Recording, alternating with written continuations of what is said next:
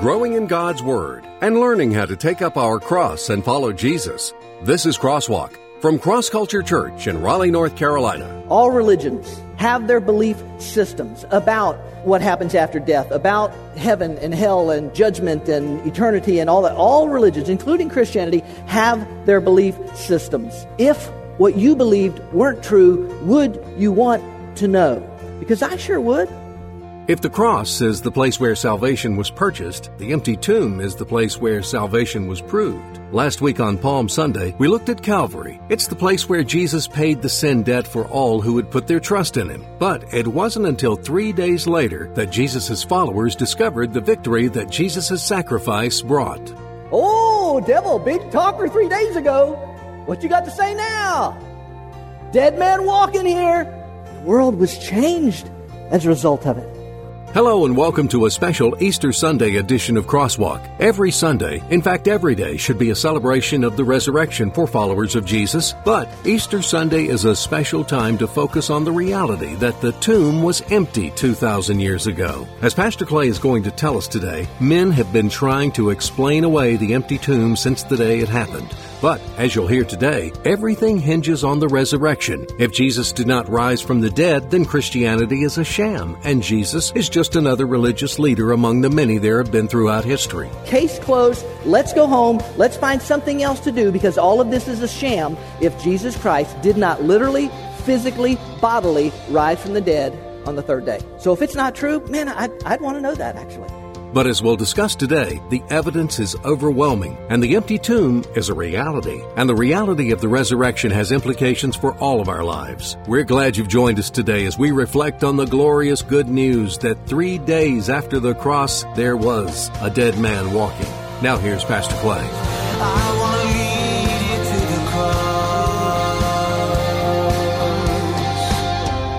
If what you believed weren't true, if it was not true, would you want to know? Would you want to know that what you believed was not true?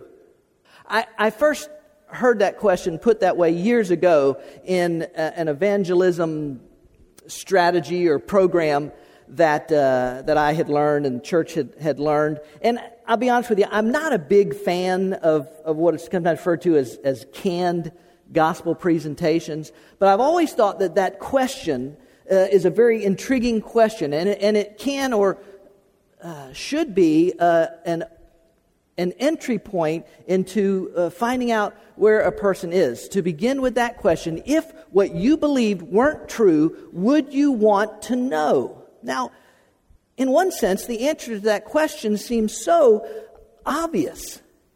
If you had cancer and didn't believe you did, I- am pretty sure you'd want to know. Or if you didn't have cancer and believed that you did, I'm pretty sure you'd want to know. If you thought your job was secure, if you believed that your job was secure, but it actually wasn't, would you want to know? If your teenager is sneaking out their window at night when you believe that they're sound asleep in bed, would you want to know? They wouldn't want you to know. But I'm pretty sure you'd want to know that they're sneaking out the window. If what you believed weren't true, would you want to know? It, it seems like an obvious answer to that. And yet, I'm here to tell you, you'd be surprised at how many people uh, would say to you, particularly about spiritual matters. No, if what I believe isn't true, I, I don't want to know. That may seem strange to you, but I've actually had people tell me that before when I've asked them that question. I've actually had people say, when, I, when we've discussed a, a spiritual perspective and what you believe about this or that, or, and I've actually had people say to me, no, if what I believe is not true, I, I wouldn't want to know. Listen, no offense. Maybe that's your position, but no offense to you. But I was thinking about this. I was thinking, that's like that's like uh, driving a Ford, okay? And I drive a Ford, so I can pick on Fords. That's like driving a Ford and finding out or hearing that there's some sort of uh, malfunction with the starter, and that uh, for some Fords, randomly, when you turn the ignition, it explodes. That's, that's like saying, uh, no, I, I don't, I don't want to know that. I, I'm, a, I'm a Ford guy. Atheists believe there is no God. There is no heaven. There is no hell. There is no judgment, there is no eternity, there is simply this life, and when this life is over, that's it, that's, that's, that's, that's, that's all there is. Okay, but if what you believed weren't true, would you want to know? All religions of the world, including Christianity, have their belief systems about spiritual matters, about what happens after death, about heaven and hell and, and judgment and eternity and all that. All religions, including Christianity, have their belief systems. If what you believed weren't true, would you want to know? Because I sure would. I, I was out mowing my lawn Friday, and uh, a neighbor stopped by who was out walking his dog.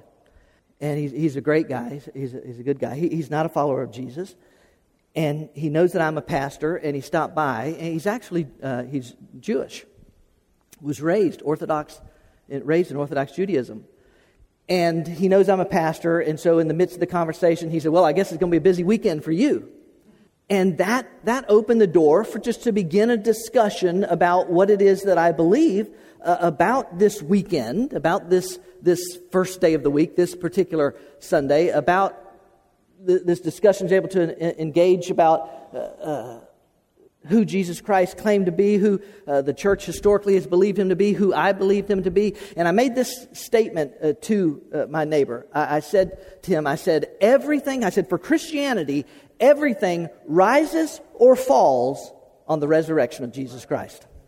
And, and, I said this to him. If Jesus Christ did not rise from the dead, case closed, let's go home, let's find something else to do because all of this is a sham if Jesus Christ did not literally, physically, bodily rise from the dead on the third day. So if it's not true, man, I'd, I'd want to know that actually. And if what you believe is not true, I'd hope you'd want to know whether it is or it isn't. I'm not, not here to. Uh, cast dispersion on whatever your belief system might be. By the way, if you say, Well, I don't believe in anything, that's your belief system. Your belief in nothing is your belief system.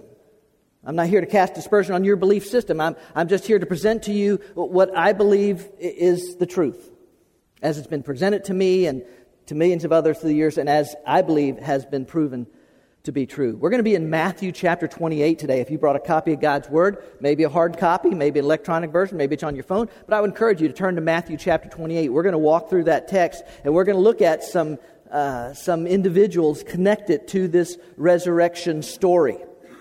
Last week we looked at the cross. In fact, we looked at the three crosses of Calvary. Uh, this week we're, we're moving ahead three days, if you will. I'm so glad you're here today.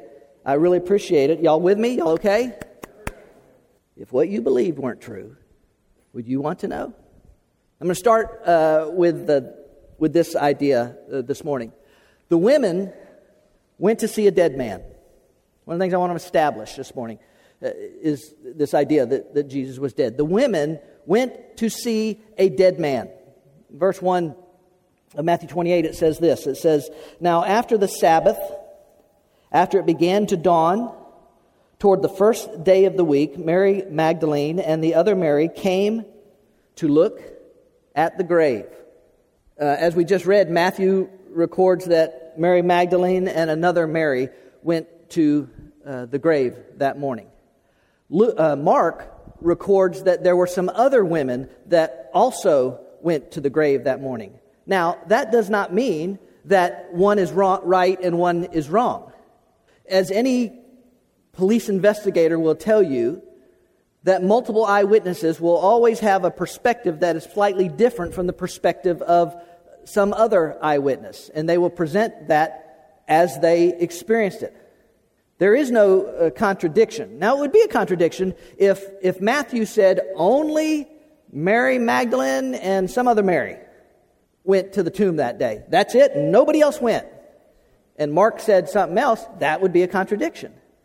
But he doesn't. Matthew simply brings out perhaps Mary Magdalene uh, was the, the Mary is the, the, two that told him the story, and so that's where he's focused on. But the point is, there is no uh, contradiction. They actually one of the amazing things about the gospel accounts, all four of the gospel writers, uh, dealing with the resurrection, is that they they actually complement each other in the accounts. By the way, that also something else that just says I don't know if you ever thought about this, but that also uh, tells us something about the uh, historical accuracy of this historical account.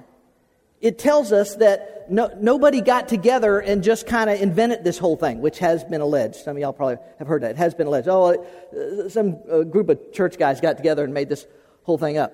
Okay, I've been around church guys. They're, they're not that smart.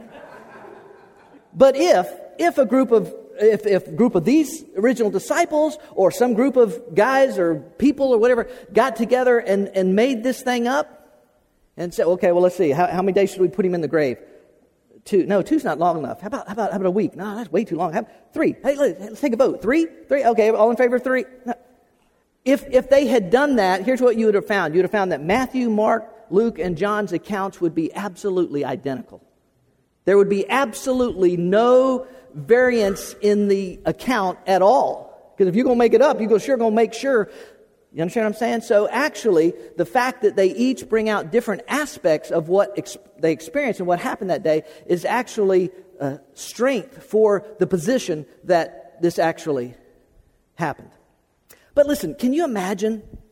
Just Can you just imagine the emotional roller coaster that these women were on that morning? I mean, they had they had experienced really what must have been a mountaintop, joyous uh, occasion of Jesus' triumphal entry into Jerusalem just a week before. You know, and they must have, his follow, as his followers, they must have thought, this is it.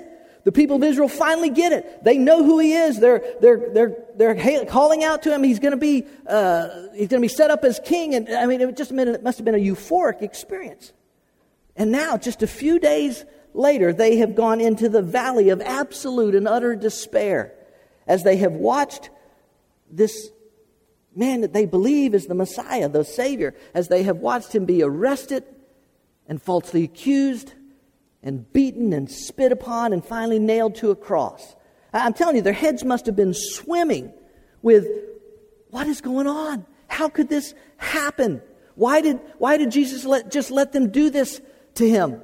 Well, what happens to us now? Is this the end of this whole thing? So many questions. I, I, I, there must have been so many questions swirling around in their heads. But there was one absolute, inescapable conclusion Jesus was dead. That they knew. He was dead. They were there when the Roman official pronounced him dead. They had held his lifeless body in their arms. They had followed Joseph of Arimathea as he had taken Jesus' body to Joseph's own tomb, a tomb that had never been used, took him to his own tomb to lay him there. They knew he was dead. They had been preparing his body. If you're not familiar with the story, they're preparing his body. It was, it was part of Jewish custom, uh, maybe of that part of the world in general, but it was part of Jewish custom to, to wrap a body in, in cloth, in strips of cloth, from what I understand, and to uh, place uh, spices on, on, the body uh, on, as it was being prepared. Mark 16 tells us that the women had, had gone to purchase spices that they were going to put on the body. Why? Because they expect to find a dead man there. And so uh, they had started that process on the day of his crucifixion. But if you, if you know something about Jewish culture, Jewish culture forbid a Jew from touching a dead body on Passover. Passover was about to start that evening. That's why they couldn't finish what they were doing. And they must have felt terrible about it, that they couldn't even, they couldn't, in a sense, they couldn't even give Jesus the burial he deserved. But they couldn't finish it. And so this huge stone, this big rock, this, this, this picture of defeat is staring them right in the face. I think, I think it's Mark even tells us that as they make their way early that morning, maybe it's, maybe it's just beginning to be daylight, maybe it's still a little, little twilight or, or whatever, but they're, they're, they're up, they're making their way, they've got the spices, they're, they're going there. Uh, Mark even tells us that they, they question among themselves, uh, who, who, are we going to get to move, move the stone for us? they didn't know it yet, uh, but that was one they weren't going to have to worry about. But the point is, I want you to understand that those women, those followers of Jesus, went there that day absolutely with the belief. They went out there because they believed Jesus was dead. I'm not even going to go down, I just don't have time today to go down all the different theories that have been offered about, you know, maybe he didn't die, maybe, you know, this, I've done that, I've dealt with some of that before and can point you to some of those messages, but the, the fact is they believed that he was dead. Okay, second idea this morning was this the angels brought out the truth that there was no dead man. That there was no dead man. They're trying to get y'all riled up. I know it's a big room. I know that. Trying to get y'all riled up. Uh, verse, uh, verse 2 And behold, a severe earthquake had occurred, for an angel of the Lord descended from heaven and came and rolled away the stone and sat upon it. His appearance was like lightning, and his clothing as white as snow. Verse 5 The angel said to the women, Do not be afraid, for I know that you're looking for Jesus, who has been crucified. He's not here for he has risen, just as he said.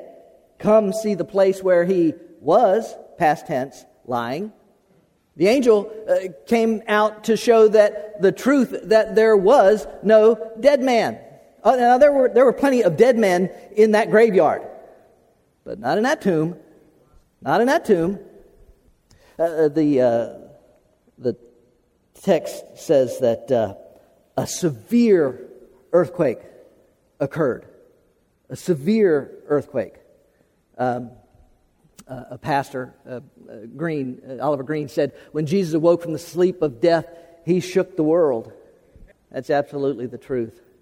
Severe earthquake, and, and the text says that he rolled the stone away. I, am I'm sure you've heard this before, uh, but you know, act like you've never heard it before. The angel didn't roll the stone away so that Jesus could get out. The angel rolled the stone away so the eyewitnesses could get in, so that they could see. So that they could see. Dead man walking here. Dead man walking. And I love the fact the text says he doesn't just he doesn't just roll it out of the way. He rolls out of the way and sits on it. Now y'all gonna think I'm silly, I know, but I'm just saying when I was when I was, when I was working on this, I was just thinking that's just like that's just like the, the angel. It's almost like he's, he's showing off what God has done. I mean, it's, it's, I'm just telling you, for me, he sits down on that, that symbol of death, that finality. It's almost like he's saying, in your face, death. What are you going to do about it? Demons? Oh, devil, big talker three days ago. What you got to say now? Dead man walking here. And the world was changed as a result of it.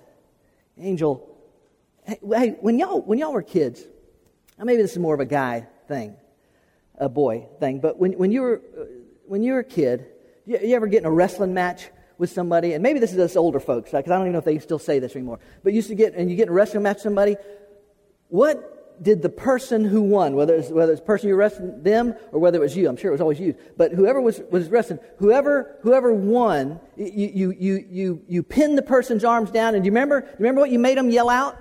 You remember? Uncle! Y'all remember that? Young people are like, old people are so weird. They're so weird. Why would they make them yell uncle? Actually, nobody even knows. I tried to look it up, but nobody really actually knows. There's all kinds of theories about it. But anyway, but that's what you did. You pinned him down and you made him say, Uncle! I'm telling you, Sunday morning, Jesus made death, the grave, hell, the devil, the sin curse. He made them all say, Uncle! No mas! yeah, that's, and that's, and, and then he said, Now, Angel, you just sit out, just sit out here on that rock and you let anybody know it comes by who won this match. I, am just telling you, uh, he, the angel came out to tell the truth that there was no dead man. There's none there. Now, uh, watch what happens. Move on to the, the third one. the guards fell out like a dead man. Because look what happens in, in verse 4. It says, uh, The guards shook for fear of him and became like, what's that? Dead men. And the guards shook for fear of him and became like dead men. The guards started shaking when the ground began to quaking because Jesus was awakened. And that's all I got. But it's, I, I was thinking about this. I mean, they, they absolutely are terrified at this, this idea. This angel that appears and this stone rolled away and this, this man coming up out of the tomb. And I was thinking about it. I was thinking, man, what, what would be have you ever been like um, somewhere where lightning struck really close to you? like really close to you? It, it, do, you do, you remember? I mean, maybe it's just me. Maybe I'm just a uh, wimp. But have you ever been so close to lightning that it's just like you, could, you couldn't even move? You just like just froze. You just froze?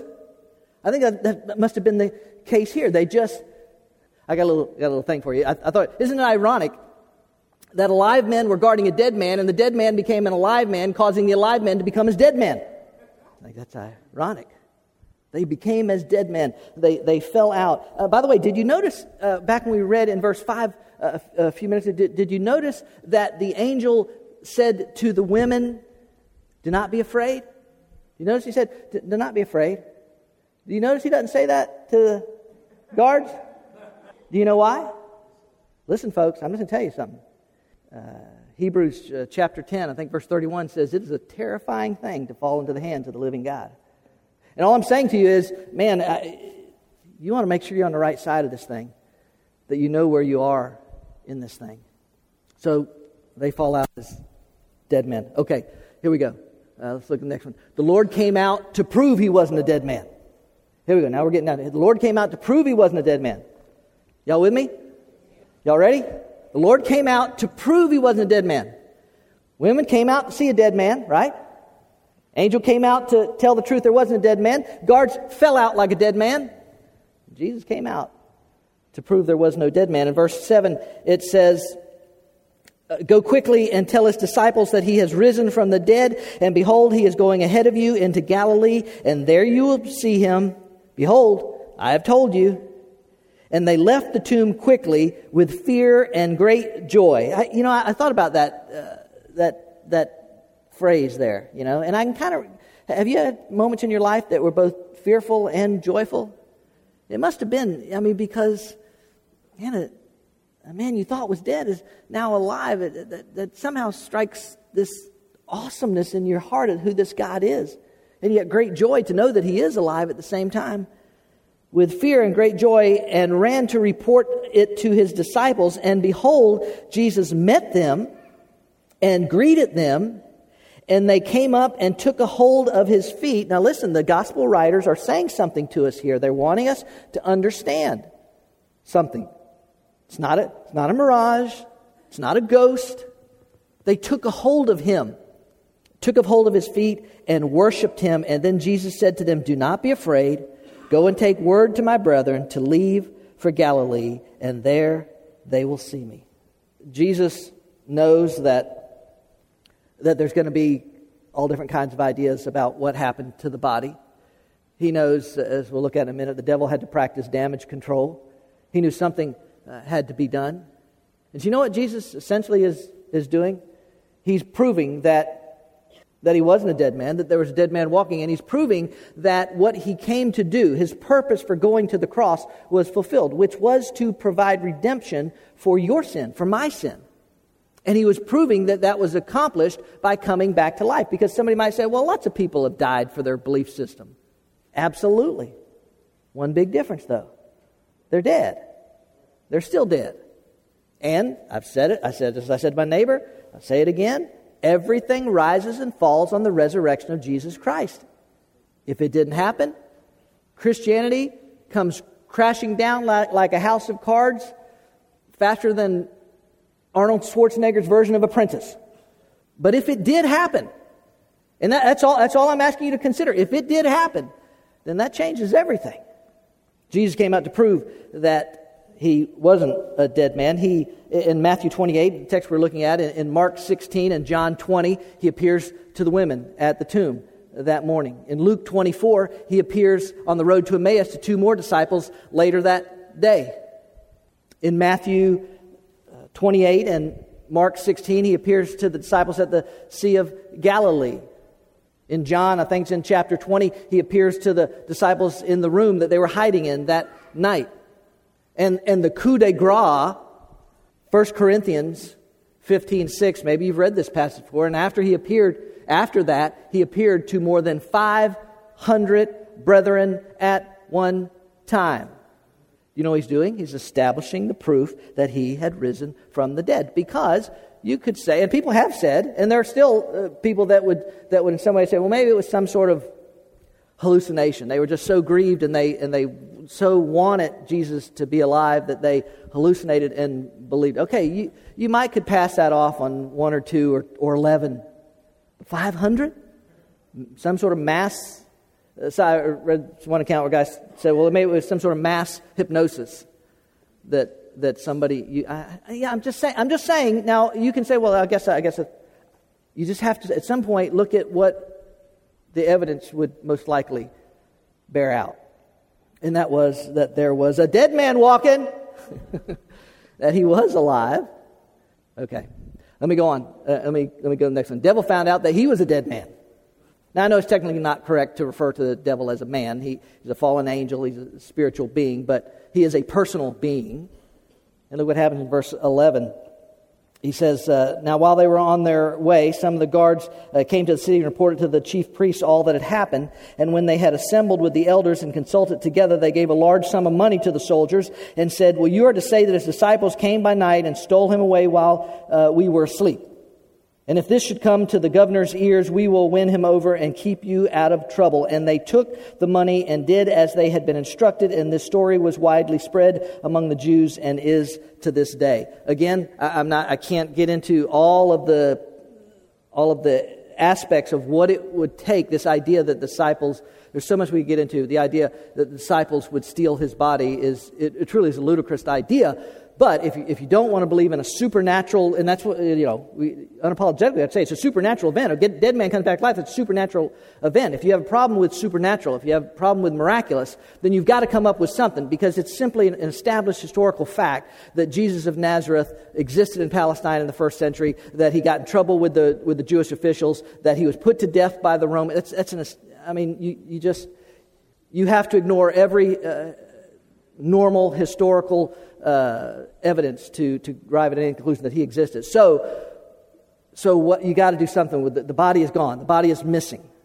You, you have to be able to figure out what happened to the body. So, as I said a few moments ago, the devil's in, he's in, he's in damage control. He, he's, he's, not, he's not a dumb guy. It doesn't take long for him to figure out that he uh, has been unsuccessful in keeping Jesus from completing God's redemptive plan and, he, and he's smart enough to know what this means. I suspect he's smart enough to know what this means uh, for him, and, and he knows that he's, what he's attempted to do has failed miserably. Devil found out he was a dead man. He's not, it's not, it's not going to be good. Okay. Five. I think it's five. No, this is six.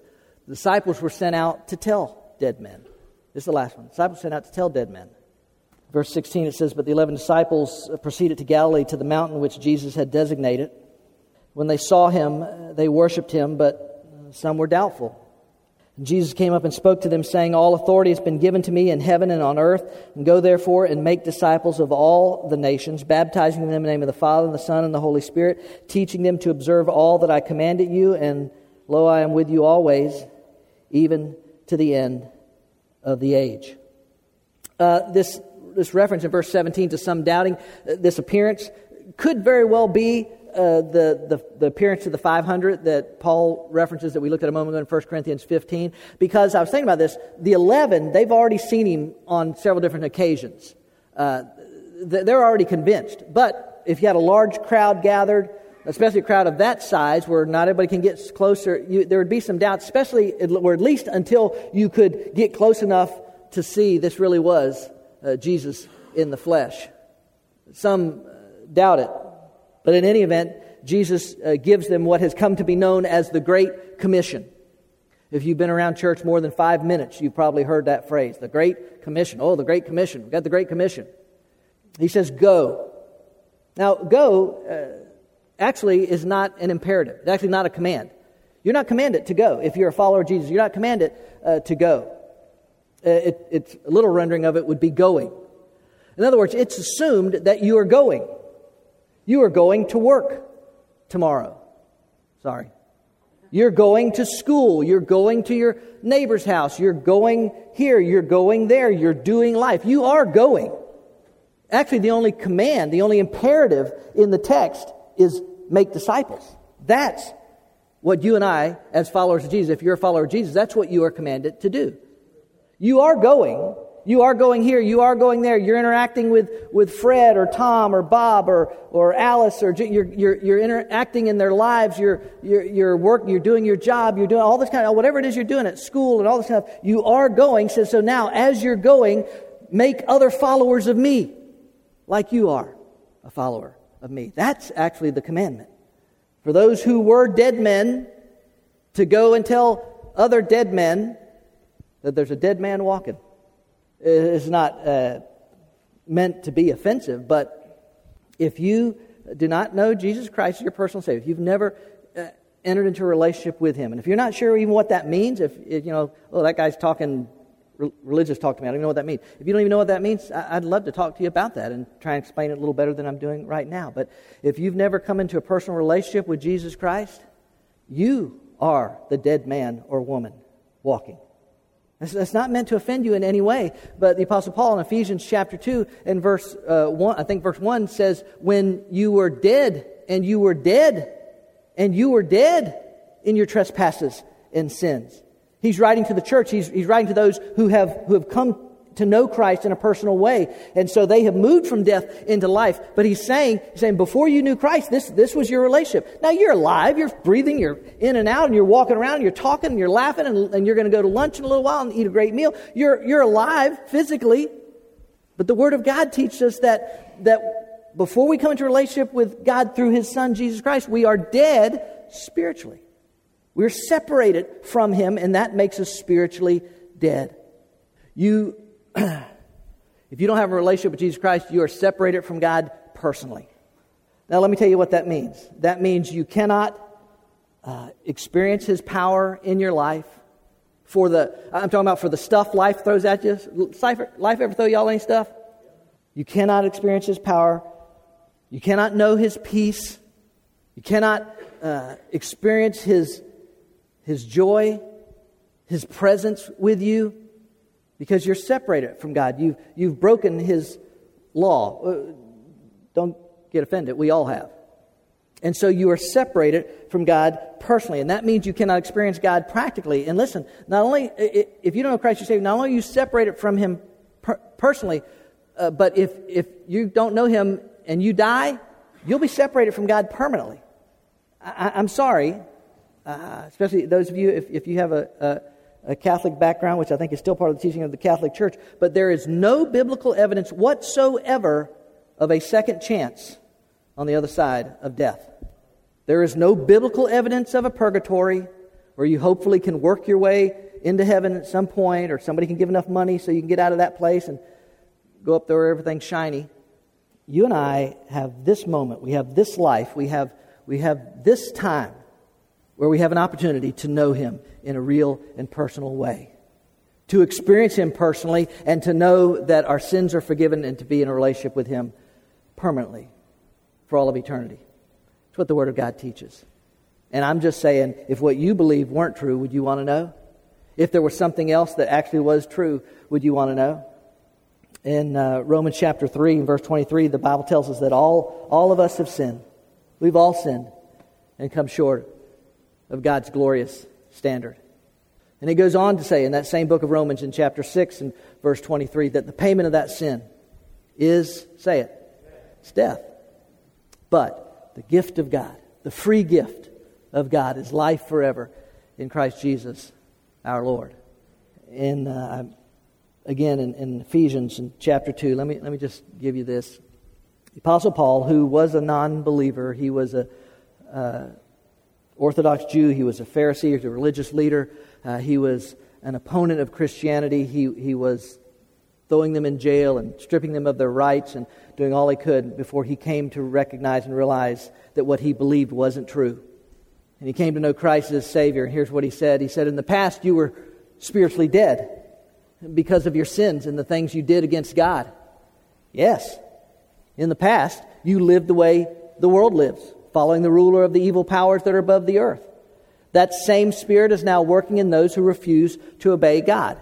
It just means, it just means refusing to do life the way God has said this is the best life you can have. Here's what I want to give you. In the past, all of us lived like them, trying to please our sinful selves. the things our bodies and minds wanted. We should have suffered God's anger because uh, we were sinful by nature. And that's true, by the way. You're sinful by nature because of the sin curse. You don't have, you have children, anybody have, if you have children, do you have to teach them to be selfish? You have to teach them to, you understand what I'm saying? There's this, we were sinful by nature. We were the same as all other people, but God's mercy is, say it, great. Great. And he loved us very much, and though we were spiritually dead because of things we did against God, he gave us new life with Christ. You've been saved by his grace. The invitation is, is there. We have this moment, we have this life. We don't even have the promise of tomorrow, probably for most of us, but we have this moment. Jesus said, No man takes my life, I, I lay it down, I give it freely. He willingly did this for you, for me. I, I don't know where you are in your relationship with God or not a relationship with God. I don't know where you are in your whole uh, system of belief. Uh, but I'm challenging you today to think about if it's possible that what you believed were not true, would you want to know? And if you weren't certain, if you leave and say, well, I still don't know whether what I believe is true or not, then wouldn't you at least be willing to investigate it and say, well, I need to dig into this a little more? What are some of that stuff he's talking about? What is some more of those evidences that, that he really did uh, die on that cross and really did rise from the dead? And, and how do we know we can trust these books that are called the Bible? And, and wouldn't you at least be willing to investigate it? Because if what you believed weren't true, if what I believed weren't true, I'd, I'd want to know. Thanks, Pastor. In a world that is growing increasingly dangerous and uncertain, followers of Jesus Christ can rely on the certainty of the resurrection and what it means for our lives. Death was forever conquered the day the stone was rolled away. What about you? Have you discovered the reality of the empty tomb for your life? Jesus' death and resurrection provided and then proved that his sacrifice was sufficient payment for our sins. Death need not be feared when you have Jesus as your Savior.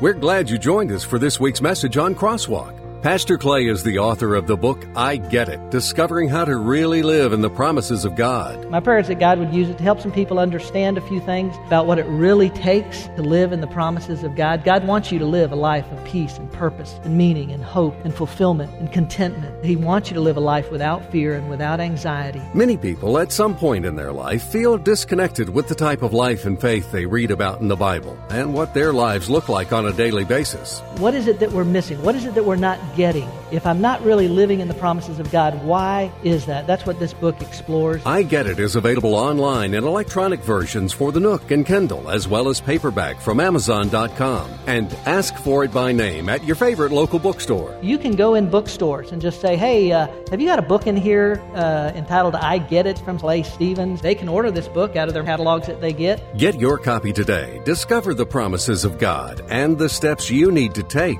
to get it.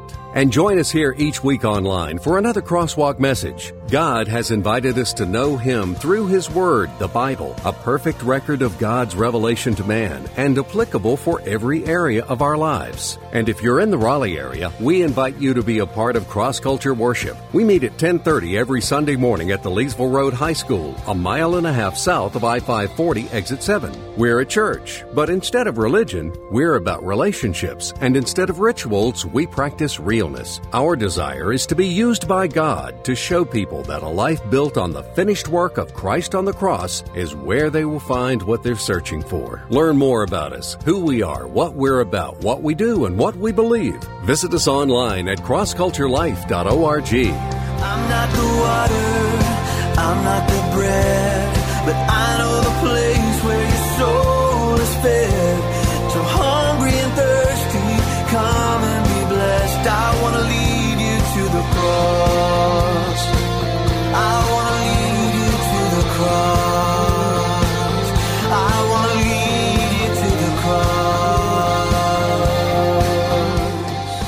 Cross Culture Church, taking the cross to our culture and taking our culture to the cross.